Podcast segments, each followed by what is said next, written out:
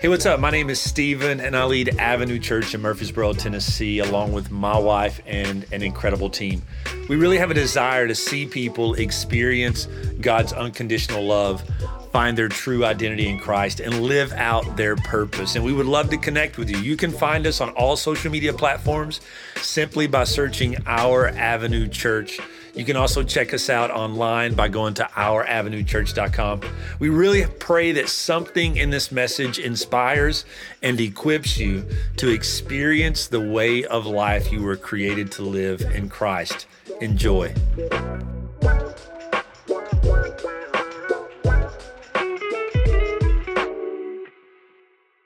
So open up your Bibles and turn to John chapter 4 and Last week, we looked at the first part of this chapter where Jesus had an interaction with the woman at the well, um, where he broke all kinds of social boundaries and um, social lines to speak into the life of a woman who was untouchable by culture standards.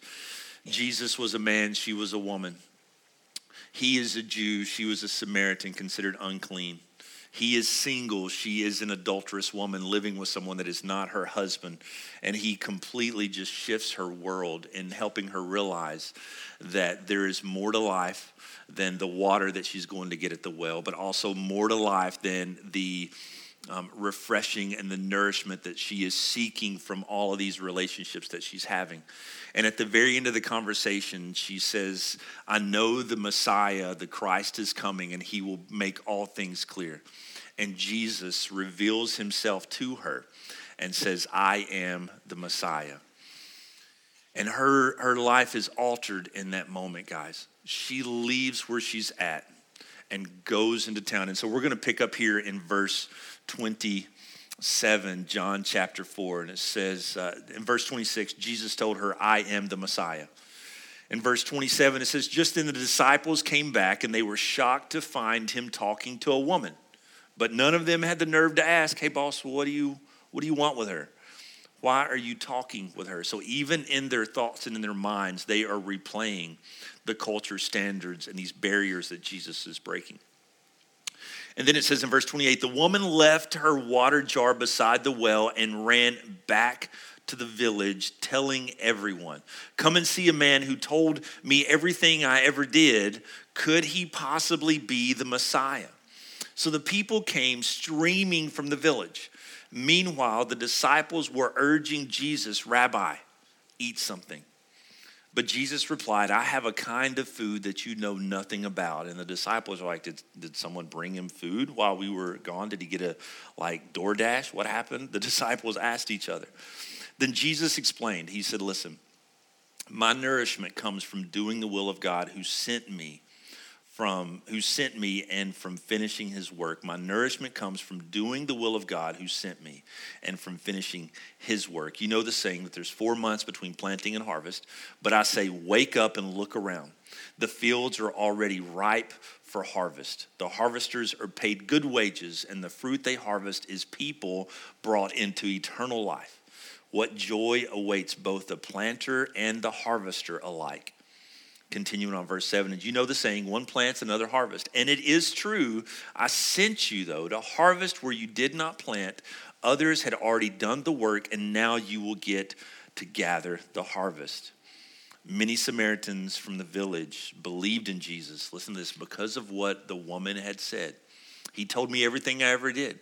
And when they came out to see him, they begged him to stay in their village. So he stayed two more days, two days long enough for many more to hear his message and believe. Then they said to the woman, Now we believe, not just because of what you told us, but because we have heard him ourselves, and now we know that he is indeed what? The Savior of the world. Let me pray for us one more time. Father, I just come to you this morning. God, I thank you for what you're doing in our hearts, and I thank you for your word. God, I pray that the weight would lay on us, not of condemnation, but of conviction, that we would carry the mantle that you've called us to carry as um, your followers, but also as your church, as your body, as your hands and feet. And so, God, reveal yourself in your word today. In Jesus' name, amen. There's some things that I want to point out in these passages that apply to really any of us who call ourselves Christians, to any of us that want to pursue the mission that God has for us. The mission of the church, and when I say the church, I don't mean the organization. The mission of those of the ecclesia, the called out, is not just to get saved and to stay safe. And, and we have a responsibility that once we have accepted Christ as our Savior, that we have a right, a responsibility, and a privilege to multiply what has taken place in us in the lives of others. And we see this happen immediately. And so many times we have this false, um, preconceived notion that we have to have training, we have to have years in action, we have to have all this experience before we can begin to do the work that we're called to do. This woman is living in sin, has been living a sinful lifestyle, and she encounters Jesus. And in a moment, her, her, her destiny changes, her purpose changes, her perspective changes, and she leaves everything that she had intended for the day at the well and goes into the city. Here's what you and I need like we need a restoration. We, we need a restoration of excitement for Jesus in our life. We need a restoration of excitement for Jesus in our life. I think many of us, myself included, we get too far removed and too much life happens from the moment we encounter Jesus at our well to where we are now. And the excitement that we felt, that we experienced, we are not ruled by emotions but we should be ruled by passion and excitement. And it was the excitement of who she had just met that caused her to leave the things there at the well to go back into the city. And I, I want us to think of really what's taking place and understand the weight of the decision that this woman has made. In her shame and guilt, she walks out of the village alone not wanting to be seen by anyone because we said last week you don't go to get water at 12 o'clock in the afternoon. You go at 9 o'clock in the morning, early in the morning when everyone else is going. It's a social affair, but she's going alone. She encounters Jesus, is enthusiastic about what has just taken place, and now she is running back into the village excited that she just walked out of ashamed. She left the village that, that afternoon ashamed of who she was, quiet, secretly, not wanting to be noticed. Look at what the excitement has done. It has changed her desire, it has changed her direction, and now she is running back into the very village, shouting, proclaiming who she has just met, the village that she walked out of quietly, not wanting to be seen. Because when we have an excitement for Jesus, it changes our desires and it changes our direction. And it's not just the excitement that drove her. That's one thing. It's not just the excitement that drove her, but it's also her excitement that sparked the drive of the people out of the village to see Jesus a woman's testimony was not very valid in this, in this time. A woman's testimony, her word didn't really carry a lot of weight in this time if she was married, unless her husband was around. But even more so, a woman of this character, how much weight do you think her testimony would have? Probably not very much. They're probably to think, oh, it's just that woman. Who's to listen to her? But there was something about the excitement that was in her voice, something about the excitement that was in her tone that caught the attention of the very people that she was hiding from. That excitement and enthusiasm was contagious. It caused them to be curious, and they went to go see the man that she was talking about. Church, let me ask us this question Where is our excitement for what Jesus has done in our lives? And in this church. And I get life happens. I get there was responsibility. Um, I tell people all the time as a dad and as a husband and as a pastor, but really more so as a dad, like I don't remember my parents looking as tired as I feel sometimes. right? Like I like I think back, I was like they just seemed like they could do everything, and I'm trying to do everything, but I feel so tired.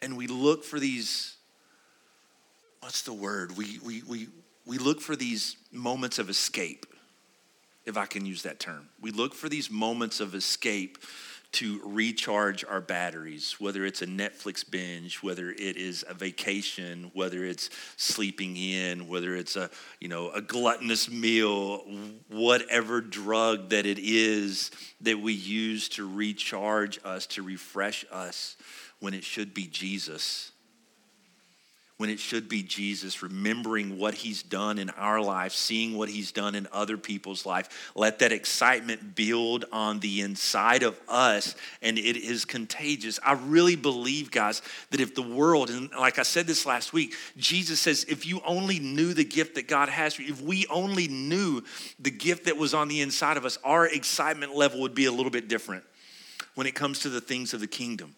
And I read this quote by John Charles Wesley, who was John Wesley's brother, and they were the founders of, of the Methodist movement in the 1700s. And he said this catch on fire with enthusiasm, and people will come for miles to watch you burn. And we look at what happened in, in Kentucky when these college students really caught on fire with enthusiasm. What happened? People literally flew for miles, thousands of miles, not to just watch them burn, but to watch passion burn within them, a passion for their Savior burn within them that started with a small spark. There's gonna be times where, where ministry gets hard, both on a personal level and on a corporate level within the church. But guys, if you and I, as his sons and daughters, if we can walk with an excitement, remembering what he's done in our life, and we go into our villages, our workplaces, that, that enthusiasm is contagious because it's not false. It's not based on who we are, but it's based on who Jesus is and what he has done. And so we see this happen with the woman. But then it, the, but then it cuts to a conversation between Jesus and his disciples, and there's this conversation about really the work of the ministry. And, and you and I, whether you're on an A team, whether you're a part of a church, whether you consider, like you have a ministry work that you are responsible for.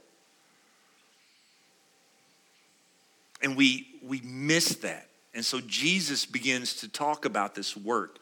And so, what we have to have, Avenue Church, we have to have an understanding of the work that is before us. We have to understand what that is. And, and, and they're trying to get him to eat. They just went, Jesus is tired. And I, I think, yes, he was tired, but I also think he knew about the appointment that he was going to have. And so they bring his lunch back and, and trying to get him to eat. And he makes this statement I have food you know nothing about.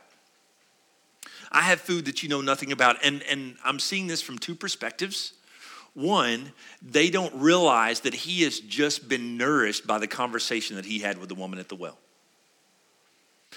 Two, so they don't realize that, but two, they also don't realize that that same nourishment is available to them.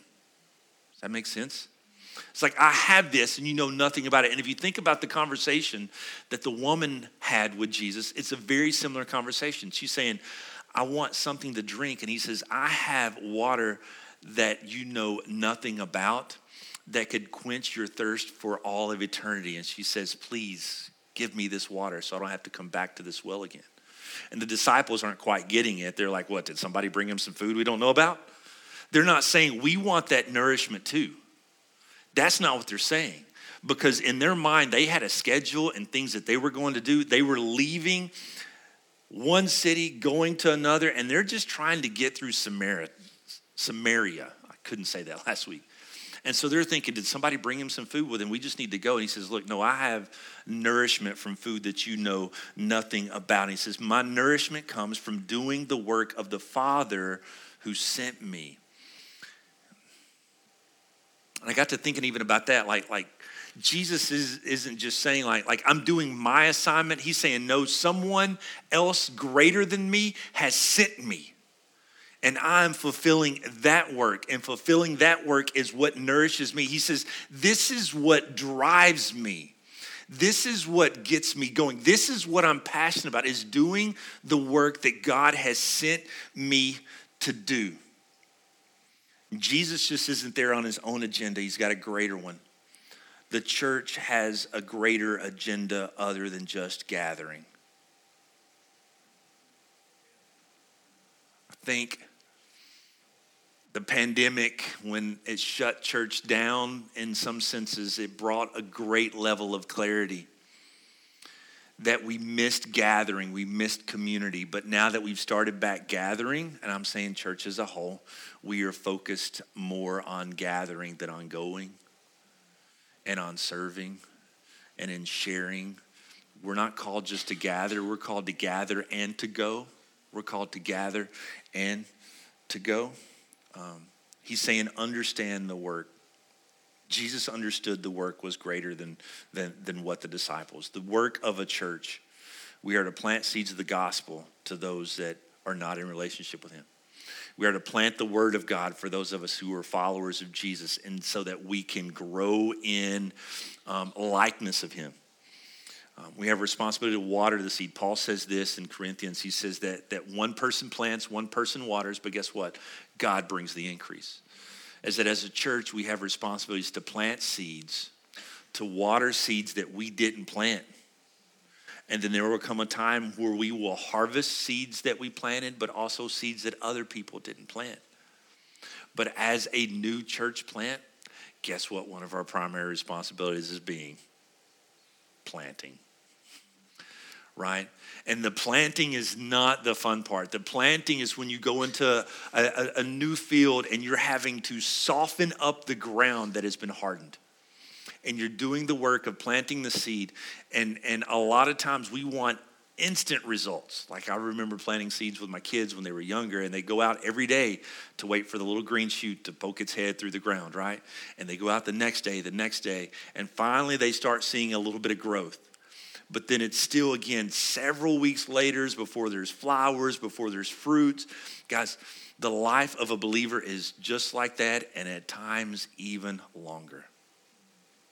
And there, there are those of us in this room that we had the seeds of the gospel planted in our lives at a very early age, maybe like Sunday school back in the day. You remember those days, right? Sunday school and vacation Bible school. And through the years of youth group and college ministry and just life, other people watered, and now you're starting to see a harvest. And we are in the season of planting and watering, and we have to understand the work that God has for us. But then the hard part comes. We have to have a commitment to the work. We have to have a commitment to the work. It says there's four months between planting and harvesting. Jesus says, makes this statement. As, as the people are, are streaming out of the village, so they're coming out, and then Jesus makes this shift of conversation and he says, But I say, wake up and look around. The harvest is ripe says, Wake up. And, I, and, and I'm kind of thinking about Jesus in this ministry, and the disciples were walking with him, and there was probably some excitement. Anytime you start a new thing, you're really, really excited. And those of us who, who wrestle with a little bit of ADHD, and, and we get really excited to start a new thing, but it's leaning in to finish the one thing gets hard, right? But it's not until we finish the one thing that we get to celebrate the success and the fruit that comes from that. And so for the disciples, there's probably a little bit of like, all right, let's we've been doing this while. Can we just get to the next thing? And Jesus saying, No, look, there's a harvest right here. You have to wake up or you're going to miss it. We have to stay committed to where we're at right now. Um, schedules get busy commitment to the work of the church and the relationships honestly like i'm, I'm speaking to those of us who who um, attend who are committed that some like there are times where life gets uber busy. I'm not discounting that. But i also know if we're not careful our responsibilities and relationships within the church can be some of the first to go Well, how do you know, Pastor? I've been I've been doing this 23 years now, and I've seen it time and time again. When things get hard in life, instead of leaning into the community of the church, people lean out and they back out. And when you find yourself in isolation, that's when the enemy loves to attack. And that's where we need to, to lean in and stay committed to the work of sharing the gospel of evangelism, but also lean in and stay committed to the ministry that is within the church of caring for each other and ministering to those that come. Because, because eventually, there will be a reward for the work when we understand the work and we're committed to the work. There will be a reward for it. There will be a reward in it. And you know um, we have this mentality at times like what's in it for me? Six years ago dave ramsey put out this, this neat curriculum for your kids to help them do their chores and that you set all these different chores on a pay scale. So if they put away the dishes, that's 50 cents. If they make their beds, that's 75 cents. And so, in an effort to instill passion and enthusiasm and excitement into my children to do the things that they were responsible for doing, we assigned a monetary value to each of these chores. And it worked great for about three days until I asked them to do something that was not on the list with a monetary value. And then I would ask them to do something, and then they would ask me a question How much are you gonna pay me, Dad? I wadded that list up with all the monetary values and we threw it away because when you are a part of a family, there are things that you do because it is a part of the responsibility of taking care of the family. And it's not without reward, but sometimes the reward comes in ways that we don't realize or expect.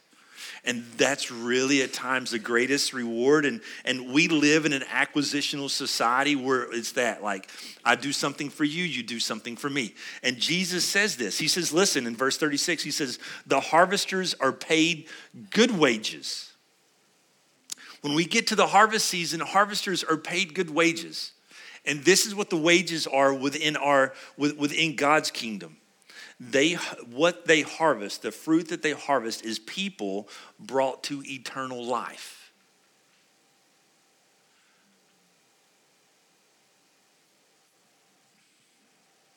That doesn't have a lot of value when we think about strangers walking through our door. Because we don't know them. But the value carries much greater weight when it's those that we love, when it's our family, when it's our friends, when it's our neighbors, when it's our coworkers, when we see seeds that have been planted in their life by people in the past and you've had an opportunity to water it and whether it's through the doors of avenue church or whether it's through the doors of one of the other incredible churches when their life crosses over from death to life that is our payment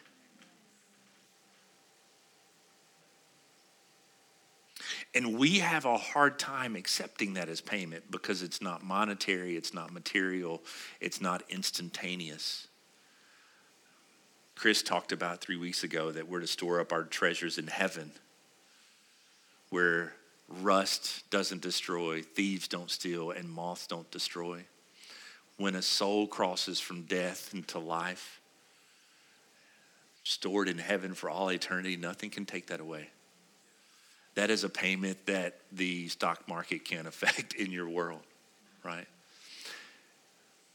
But we can have an understanding, and I love the verse in Matthew where Jesus is talking with the disciples, and he turns and he looks at the crowds and he sees them as sheep without a shepherd, lost and confused. If we can see people through the eyes that Jesus sees people with, our excitement for what he does in their life could grow exponentially and imagine the impact that it would have on those that we're closest to. To get them in, not when I say the doors of the church, it's not a building, but through the doors into a community that is considered his body, where they can connect and they can grow and they can have life. And there is a reward in that, but there's also joy. Like there's a reward that's expected, that's promised. The reward for us is lives saved. But then there's also a joy. which I think we get to experience here. And one of the greatest joys is hearing stories of life change and how Avenue Church has impacted people for the good. We get emails and text messages where you guys, whether you're on an A team or not, you have played a role in making people feel welcome, making people feel seen. And what that does, that is a part of the work to remove any anxiety, any um, anything that would block them from experiencing God's presence. Text messages from dad saying, Thank you for creating a space where my family can be fed spiritually. Text messages and emails from mom saying, I finally feel like I can go to church again and not be ashamed. Google reviews from people who visit and say, I've been looking for a church and I haven't found one. And I lost my son last October, right after I moved to Murfreesboro. And just the presence of God and the, the, the warmth of the people really helped me believe again. There's joy in that. And even for me as your pastor, yes, like getting to experience that on a personal level when my wife and I were out two weekends ago. And like, and I may share this second service, but she'll be in here to know that my 17 year old came to the 9 a.m. when mom and dad's out of town to hear one of her mentors speak, but then to stay for the 11 o'clock service because her friends are going to be here. Guys, I don't know that I would have went to two services as a 17 year old, right? And so what that helped me know is like this just isn't her mom and dad's church. This is her church. And that's what I want for people to walk in is I don't want them like like after you're here for a little while, I don't want you to say your church. I want you to say my church. Not the building, but the community that you're a part of. That's the joy that we get to experience now. This is when we see that the work that we are doing matters. For those of us that are on A teams, you're kind of on the fringe. This is where we see that the work that we're doing matters and the part that we play is important but the part that we play is not near as important as what we're a part of. That what we're a part of is way bigger than the part that we play, whether it's greeting at the door, whether it's serving coffee, whether it's in nursery, kids set up, take down, what we get to be a part of. And guys, I'm not just saying Avenue Church, I'm saying we are building the kingdom.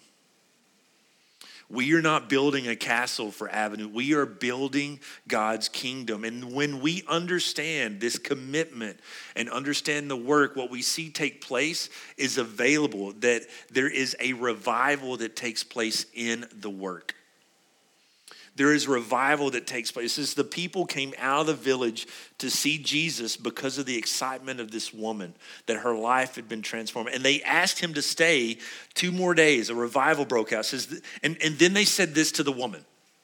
They said this to the woman.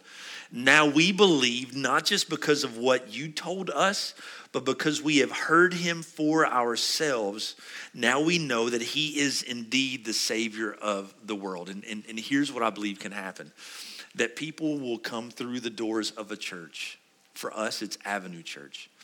And they will see Jesus based off what we present to them in worship, in hospitality, in teachings. They will experience Jesus at that, and they will believe because of something they've seen, heard, or experienced here. But even on a greater level, when revival happens, when they go out and they see and experience Jesus for themselves. And if you look at how the statements change, the woman says, I know that, that the Messiah is coming. Jesus says, I am the Messiah. So, in, in, in her mind, Jesus is there to save her people because that's what the Jews thought. The Messiah was just coming to free and to save their people. But then the Samaritans have encountered Jesus, those that are disconnected from God's people.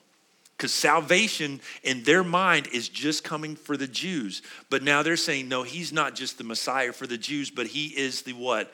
Savior of the world they even understand that he just didn't come to save the Jews, he came to save everyone. That's where when we have an understanding and an excitement and remembrance what God has done for us and they see that in us, then Jesus moves outside of the church. And he didn't just come to save church people, but he came to save all people.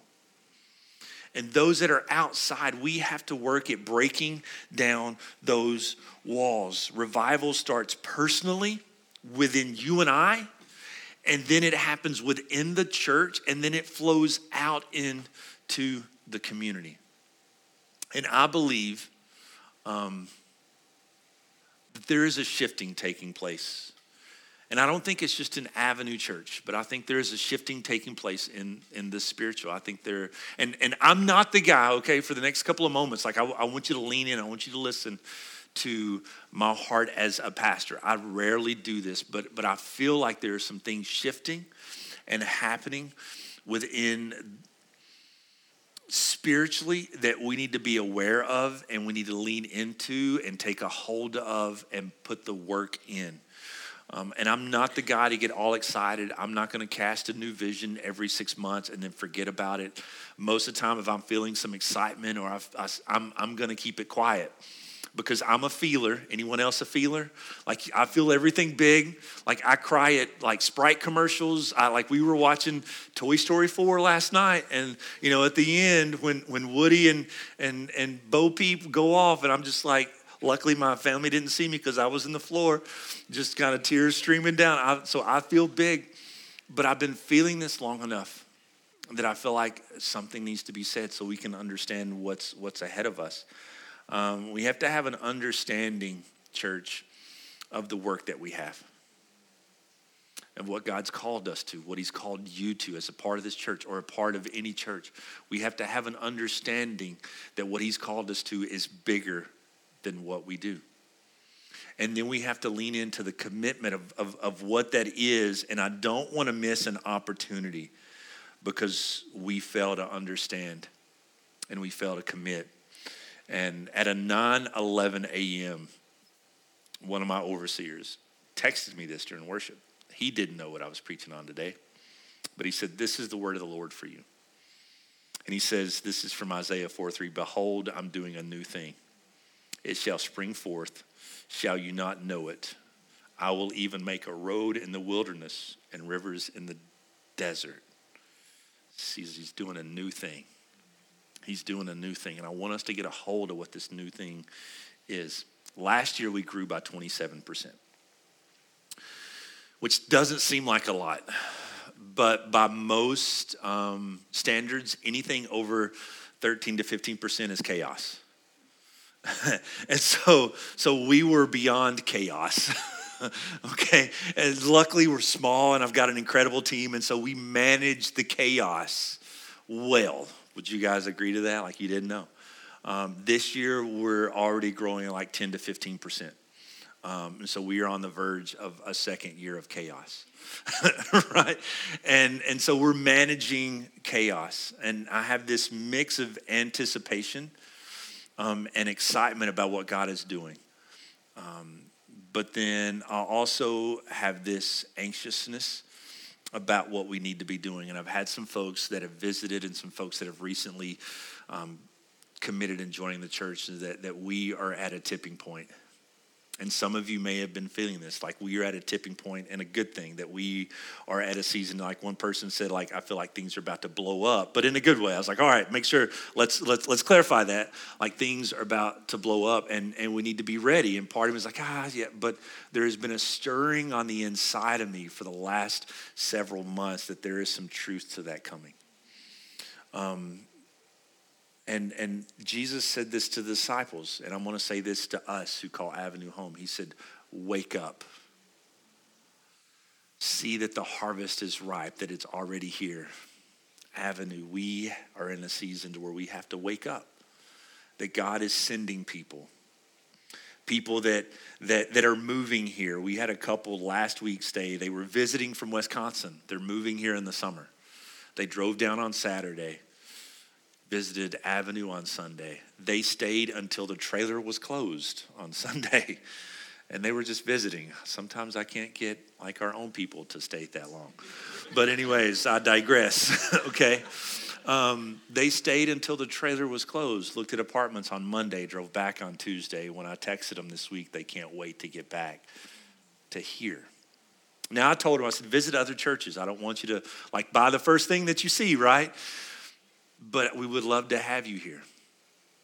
And we keep hearing this over and over. Um, and it says that revival broke out and Jesus stayed for another two days. And Asbury revival lasted about 20 days. And I wonder how we would respond if we had that opportunity. That if revival broke out and we had to add a third service.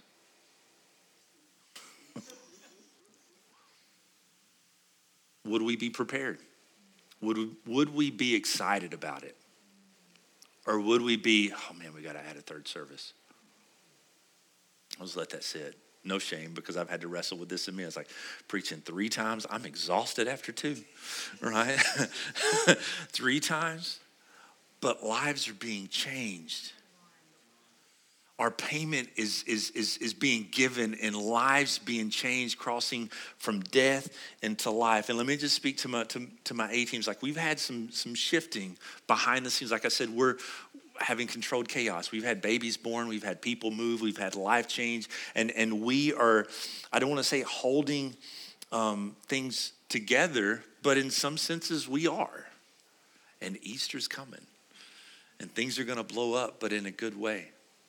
And if you're a part of our A team and, and it's, it's hard for you to serve one or two Sundays a month, I'm going to probably ask you in the future, man, can you give me three? Because the harvest is ready. If you're serving once, we're like, hey, can you, can you, and look, I know like life gets crazy busy. And I've got 18 members that some of them are serving every single Sunday this month. But then I also have some that aren't. But then I also have some folks that um, you've been attending Avenue Church for six to seven months, maybe even a year, and it's time for you to get out your seat. The blow pops in your seat for after service, okay? In case you need something sweet for afterwards. But, guys, there is a work that we have to lean into because there are people that need what you've experienced at your well. And so I look at sowing seeds. You know, we're in some of the greatest opportunities to sow seeds happen in the life of a child. My wife and I spent a few years in children's ministry. Um, it's exciting, it's tiresome, but it's also so sweet and there are some individuals that helped us plant this church because we planted seeds when we were their children's pastors. And we're harvesting because of that. Because they've not, like, their soil hasn't been tainted by culture yet. There's still some innocence there that, that we get to sow into. And our, can we just give our A team kids, our kids team a hand? They work tirelessly. And that is the one ministry that that you're not in church. If you're a greeter, guess what? When you're done greeting, you get to come into worship. When you're ushering, when you're done ushering, you get to actually, our ushers are in worship.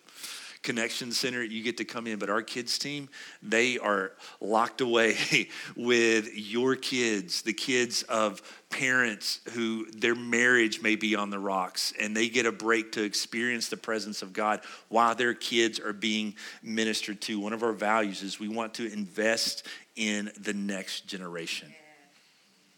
And we need help doing that. Just I'm just gonna like my overseer said, just just tell them the truth. Like our our kids teams, like we need some help on our kids team.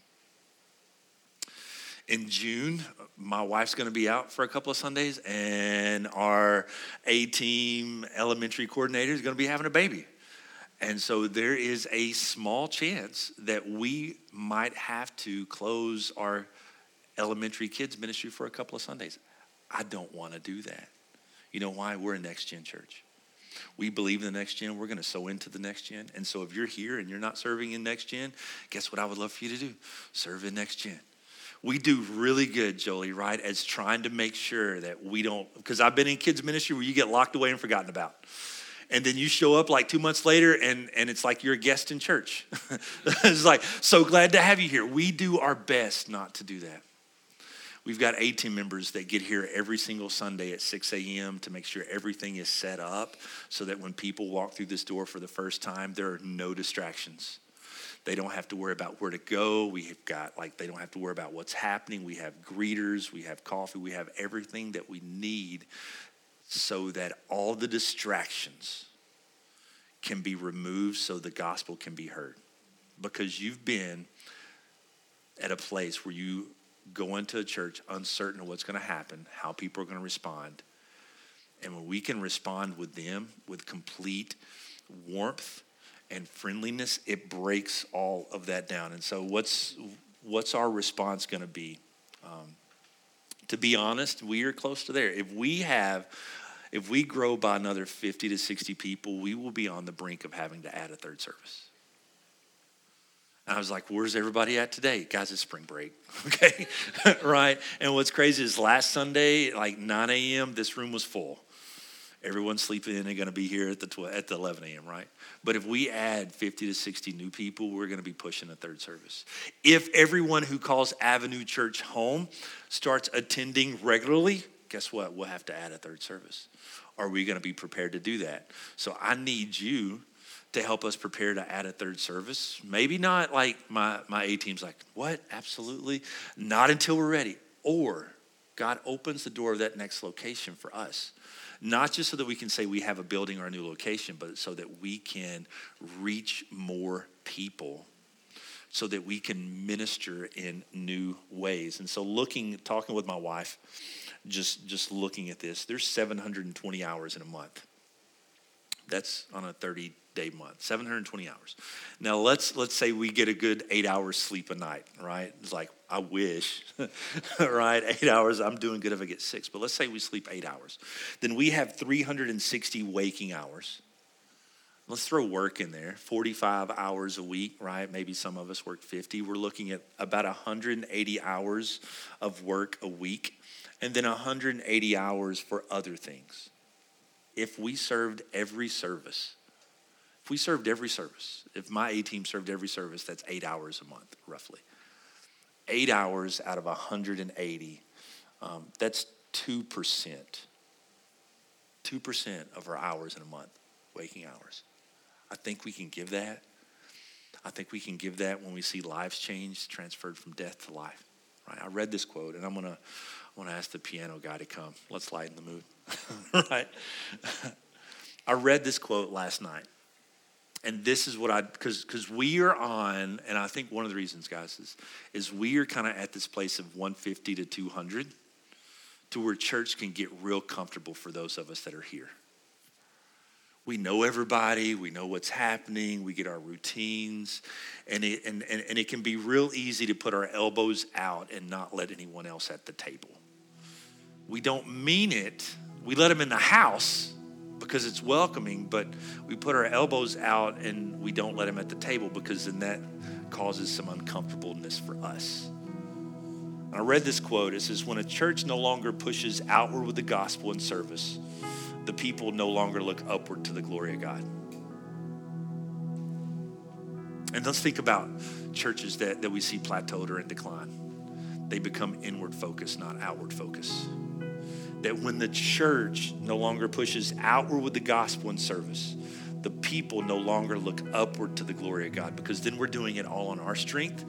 When we're not doing that, when we start pushing out with serving and evangelism, then we're knowing like I can't do all this on my own. God, you're going to have to come in with me. And it says a church lacking both an outward and upward perspective will inevitably move in the other two directions inward and downward that as an individual, we start looking inward at ourselves.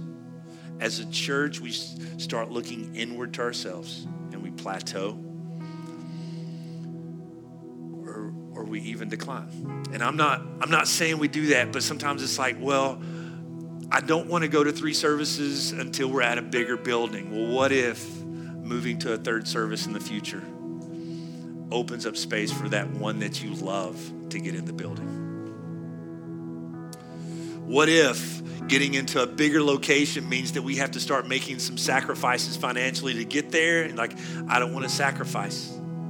But what if getting into that bigger location where we go to one service for a little while before we go to two services makes room for that lost loved one to get in the building to get in the community when I'm when I say that to get in the community of Christ to experience him so that it's not just the Messiah but it's the savior for them not just the savior for the church people but the savior for their life a church lacking both an outward and upward perspective will inevitably move in the other two directions inward and downward and I know in my life just just personally when I start focusing on me that's when I find myself the saddest when I have these seasons and moments where like, ah, I just I need to I need to focus on mental health and self-care. Those are true things. But if we stay there too long, we're only focusing on ourselves. That's where I start finding myself more depressed because my world gets really small. It's population one. But when we open our eyes to the harvest of what's around, there is a payment of lives changed, and there is a joy of seeing and hearing and experiencing those lives changed. And so here's what I want us to do, Avenue Church. It's going into the season. I believe God's getting ready to do a new thing. I don't know if it's going to be six weeks, six months. Yeah, I don't. I don't know what the time frame is in that, but I know what I feel in my spirit. I know what I feel like underneath, and excitement, anticipation, and expectation. But then there's also some like anxiousness. Like, all right, we have to get things together. We have to wake up and be prepared when the harvest comes. So there's a blow pop in your seat, and the reason I want to put a sucker is because when you go to the doctor, they give you a sucker to make you feel better about your visit. But then I had a guest last week said you need to make it a blow pop so that you're giving them something to chew on when they walk away. And so hopefully, it's like you're a genius. You got to come back, right? It's like so. Hopefully, I've given you something to chew on spiritually. What God's calling us to do, not just a piece of gum. And understanding that God has gifted each and every single one of us with abilities and relationships and resources to expand His kingdom.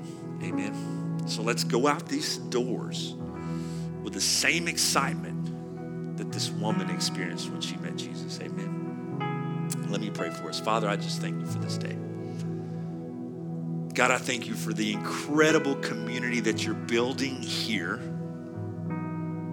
God, I pray that we would never lose sight of why you have called us here. And I'm not just talking about my family, but everyone who calls Avenue Church home. God, that we would understand, those of us that are followers of Jesus, that we would understand the work that is before us. God, that we would lean in to the commitment of the work that is before us.